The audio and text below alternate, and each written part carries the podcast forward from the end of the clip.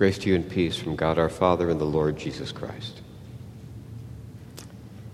If you're a regular at our Sunday morning services, you know I have special responsibilities for the bishop's hat and a stick. and if you ever asked yourself, what would happen, really, what would happen if he dropped one of those? You'd probably be assigned to 3 a.m. preaching. So. But actually, I volunteered for this spot. I had a choice. And as I told you before, I think the, not like the Cistercian order, I think the night hours are a special time of getting close to God. It's a beautiful time. And I love this passage a new heart and a new spirit. You know, if we had a poll of people's favorite book of the Bible, I know mine is John. I think a lot of people would share that with me. A lot of people love Matthew that way. There are different books of the Bible people love, but I would think low on that list would be the book of Leviticus. It's filled, it's a manual for priests, it's filled with all sorts of esoteric rules. It's a book, frankly, that only a priest or an accountant could love. And in the midst of all of that, one of the great jewels of the law of Moses, of the Torah, is chapter 19. It doesn't get better in the entire Torah than chapter 19 of book of Leviticus.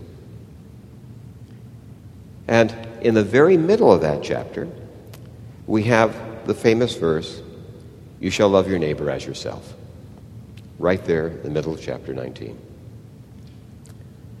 Now, the importance of this verse is impossible to exaggerate, of course. Jesus himself, when talking about how do you, what are the great commandments, he said, Teacher, which is the great commandment? He was asked one day, and he said to him, You shall love the Lord your God with all your heart, and with all your soul, and with all your mind. This is the great and first commandment. And the second is like it You shall love your neighbor as yourself. On these two commandments depend all the law and the prophets. And Paul tells us that the commandment of loving our neighbor sums up everything, our entire duty, as summed in the law of Moses says, For the commandments, you shall not commit adultery, you shall not murder, you shall not steal, you shall not covet, and any other commandment are summed up in this word, you shall love your neighbor as yourself. Of course, Jesus brings what it means to love our neighbor as ourselves to a whole different level. We start out in the Sermon on the Mount when he tells us, well, it's not just bad actions, but it's bad feelings. Says anger is a form of murder. The Pharisees were proud to keep those, those things in check. You know, they talked about good praxis. They wouldn't use the term praxis, but the important thing is what you did. You know, we understood where you're coming from, but the important thing is what you did. But Jesus said, that's not good enough. He said, bad feelings, those kind of resentments and things were, were also like bad actions. Anger is a form of murder. He said, bad actions, uh, not just bad actions, but bad thoughts. He talked about lust as just a form of adultery. He said every word we have should be as good as an oath. You see, when Jesus criticized oath taking, what he was saying was that sometimes when we're put under oath, we're really careful about what we say. We don't do any embroidering on it. And he's saying that our yes should be yes, our no should be no, that every word should have that kind of power with us. It should make no difference if we're taking an oath. It should always be at that level.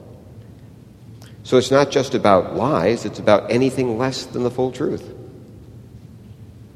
Then he says, we need to love those who don't love us or actively dislike us. So it's not just about justice, it's about forgiveness. So this is all summarized in Jesus' new commandment we heard on Holy Thursday. He said, A new commandment I give you to love one another just as I have loved you you also are to love one another. That's ratcheting up to the, the ultimate bracket loving like Jesus loves, leaving nothing back, absolutely giving himself for others. So that's what love of neighbor looks like. Now, human beings have never been able to keep that commandment and never will be able to keep that commandment. It cannot be done. And actually, in trying to do so, we have three spiritual tragedies that occur in life, three really disasters on their spiritual path. The first one depends on how we are. If we put ourselves in the category, if we're honest with ourselves and have some intelligence about ourselves, are smart about ourselves, we will realize that we're not really loving our neighbor as ourselves.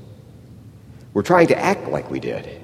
Very often that's what we do in church, isn't it? As, in, as, as people who are, who are trying to walk with the Lord, we, we try to do the actions that people who love somebody else would do without the love. That would be nice if we had. That'd be like frosting on the cake. But we think the commandment, love one another, the memo we got was do the things you would do if you loved other people. And so we spend our days going through with unlovable people at times, trying to do those things. And what happens if we are honest and, and smart is we realize this isn't working out. We become frustrated. Have you ever had those moments where you say, Where did that come from? A moment of anger, a word comes out. Where did that come from? And that's where it comes from. You know, Jesus said, He said, How can you speak good when you're evil? For out of the abundance of the heart, the mouth speaks. This is why James in his epistle tells us controlling the tongue is virtually impossible. He said, you know, no one, that control wild animals, no one's been able to control the tongue because out of the abundance of the heart, the mouth speaks. So if we're honest with ourselves and we're smart about ourselves, we'd realize the result of trying to do this will be frustration and despair. This is the story of the rich young man who walks away when the real requirements of what love are presented to us. That's why Jesus was, did not have a very good ministry about seeker friendly. Because when people would come to him, he'd say, Are you sure about this? You know, before you build a tower, you should count the cost.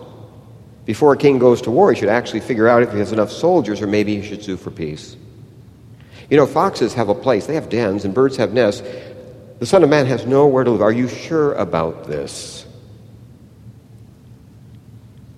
So the result is frustration and despair, like the rich young man, asked to follow Jesus, asked to be with the apostles, he turned away and went away sad. The greatest day of his life, he went away sad. So, frustration and despair is what happens when we try to love one another in purely human terms. It's fake. We try really hard, but again, we try to act like we love people without the love. Love would be nice, but that's all we can get. The second thing is we're honest, but less spiritually smart. We risk self deception. This is the story of the Pharisee in the temple. Now, he wasn't trying to fool anyone. It tells us very specifically that he was standing by himself when he prayed these words. Only God could hear them.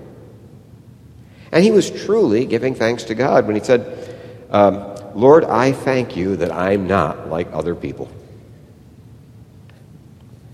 I wonder if all of us haven't had that prayer in some form. I'm glad you, I don't have this addiction. I'm glad we, this thing, I'm glad by your grace that I'm not there, but Lord, I'm glad I'm not like other people. So self deception, and the result here is self satisfaction and an impatience with others. We have no patience with the weaknesses of others because we've already gone past that. We've been there, done that. We have no, no use for that. So we can be honest and smart, which leads to frustration and despair when we realize it's really not working out. We're acting like we love people, but we really don't. We can be honest and less smart, so we actually believe our own stuff. We actually believe the story, and we give God thanks that we're so that's worked out so well for us. Or the worst, we can be spiritually dishonest and compromised. We basically just act it out. We go through the motions. Woe to you, scribes and Pharisees, you hypocrites! For you are like whitewashed tombs, which outwardly appear beautiful, but within are full of dead people's bones and all uncleanness. So you also outwardly appear righteous to others, but when you're full of hypocrisy and lawlessness. Just going through the motions. The result there is turning our back on God, the sin against the Holy Spirit. So again, no human being can possibly love someone else as we love ourselves. Can't be done. People have certainly tried. Never happened. Never will happen. Yet there's one human being who was able and still is able to love others as himself. And that's the human being, the Lord Jesus Christ, the risen Lord. He really did and does love others as himself, or even more, pouring himself out on the cross. It's the real thing. If you heard our readings earlier on in the vigil, we have the story of Noah. And I think that how the church has looked at that story might be helpful. It's really beautiful to me. Do you remember when the dove goes out and he comes back? He goes, why does he come back? There's nowhere to land. Where are you going to go? You can't fly forever. He comes back. He comes back with an olive branch. Again, olive is the oil of anointing. Then they send him out, and he doesn't come back. Why not? Because he found a place to land. He never comes back. Remember, it says at creation, the Spirit of God hovered over the face of the waters. God's Holy Spirit has never ceased hovering. The trouble with our sinfulness is there was no place to land. There was no place for the Holy Spirit to take up his residence with us as human beings. We were just covered by the sea, the waters of sinfulness. But at Jesus' baptism, for the first time, a human being is the first point of the mountain. You know, Jesus is the head of his church. We're all the body. He comes out first for the first time there's a place for the Holy Spirit to land. That's why he talks about the Holy Spirit came to rest on him, appeared as a dove, the anointing. For the first time, humanity became capable of loving, loving others as we love ourselves. Never happened before. Then it became possible. Now, I love the passage from Ezekiel, promises a new covenant which is now fully realized in the Lord Jesus Christ. You see, only God can give us the heart to love our neighbors. That's what we're told. He will give us a new heart. But it's not just any heart. There's only one heart that can truly love our neighbors and ourselves. It's Jesus' heart. It's not a new and improved version of my heart. It's actually joining my heart to the heart of Jesus. Seeing the world as God sees it. Loving people as God loves them. Not for the role they play in our lives, not for whether they make us feel happy or sad, loving like, God loves. That's the new heart. That's the, what the heart of stone is replaced. By. That's the only authentic human heart, is Jesus' heart. And he promises that to us. And only God can give us the strength to love our neighbor, the perseverance to do so and it's the life breath of Jesus. Remember, the word spirit means breath, it means wind in both Hebrew and Greek. So remember Adam, when he's created, he says, God, he was created with the clay, it says in Genesis, but it was only when God breathed in the spirit of his life that he became a living being. Remember with the Ezekiel reading that we'll have later this morning, we had yesterday with the dry bones. All the sinews, everything came together, but they still weren't alive. It was only when breath came into the Spirit, prophesied to the Spirit, the breath comes into them and they come alive. Remember Jesus, what he does on the first, on the, on the night of Easter? What did he do on Easter evening? We're celebrating this great feast. What did he do on Easter? He comes into the apostles in that closed room it says he breathed on them and said, Receive the Holy Spirit.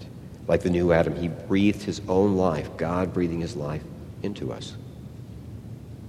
So only God can give us a heart to love our neighbor, Jesus' heart. Only God can give us the power to love our neighbor, which is his own life in us, his Holy Spirit, his living breath. You see, the metaphor, it's not a metaphor, the description of the church as Christ's body means where do we find the breath that's in the body, right? We know if someone's alive because we can see their chest rising and falling, even if they're near death. That's how we know they're still alive. The church is where we find that breath of God, the breath of Jesus. We're actually, as members, we share in his life. It's only in sharing in that life that what's not possible for us is possible for Jesus in us. Summarize the Christian life is to me what Paul says in Galatians 2:20. I've been crucified with Christ. It's no longer I who live, but Christ who lives in me. That's how we can love our neighbors as ourselves. There is no other way. So let's remember that for all of us. No matter how hard we try, we can lie about it, we can fool ourselves, we can make show for other people. God's not fooled. And we're not fooled really deep down. But God promised us in the covenant that we see in the risen Lord Jesus Christ, all of that has changed. We have a name for it in theology. We call it grace. It's all about God. He puts in us His own heart. He gives us the heart. It's grace that makes it possible. He gives us the Spirit, the power, His life. It's all about Him. His, that's what grace is. He shares His life with us. That's the invitation of Easter. It's not that Jesus rose from the grave, which He did. Amen. Alleluia. But the fact is that He draws us into this life. That's the story of Easter. Now, God has never asked us for anything, never will ask us for anything He hasn't already given us, or that He will give us. So, how can we truly love our neighbors as ourselves? By allowing God, by seeking God, asking Him to replace our selfish hearts of stone with Jesus' own heart. That's hard, it's a death to self. But that prayer is always answered. To ask God to truly replace our heart with Jesus' heart by allowing God's Holy Spirit to unite us to the one who perfectly keeps every commandment, who truly loves his neighbor as himself, the Lord Jesus Christ. Now remove the heart of stone from your flesh and give you a heart of flesh. And I will put my spirit within you and cause you to walk in my statutes and to be careful to obey my rules. You shall dwell in the land I gave to your fathers, and you shall be my people, and I will be your God. Amen.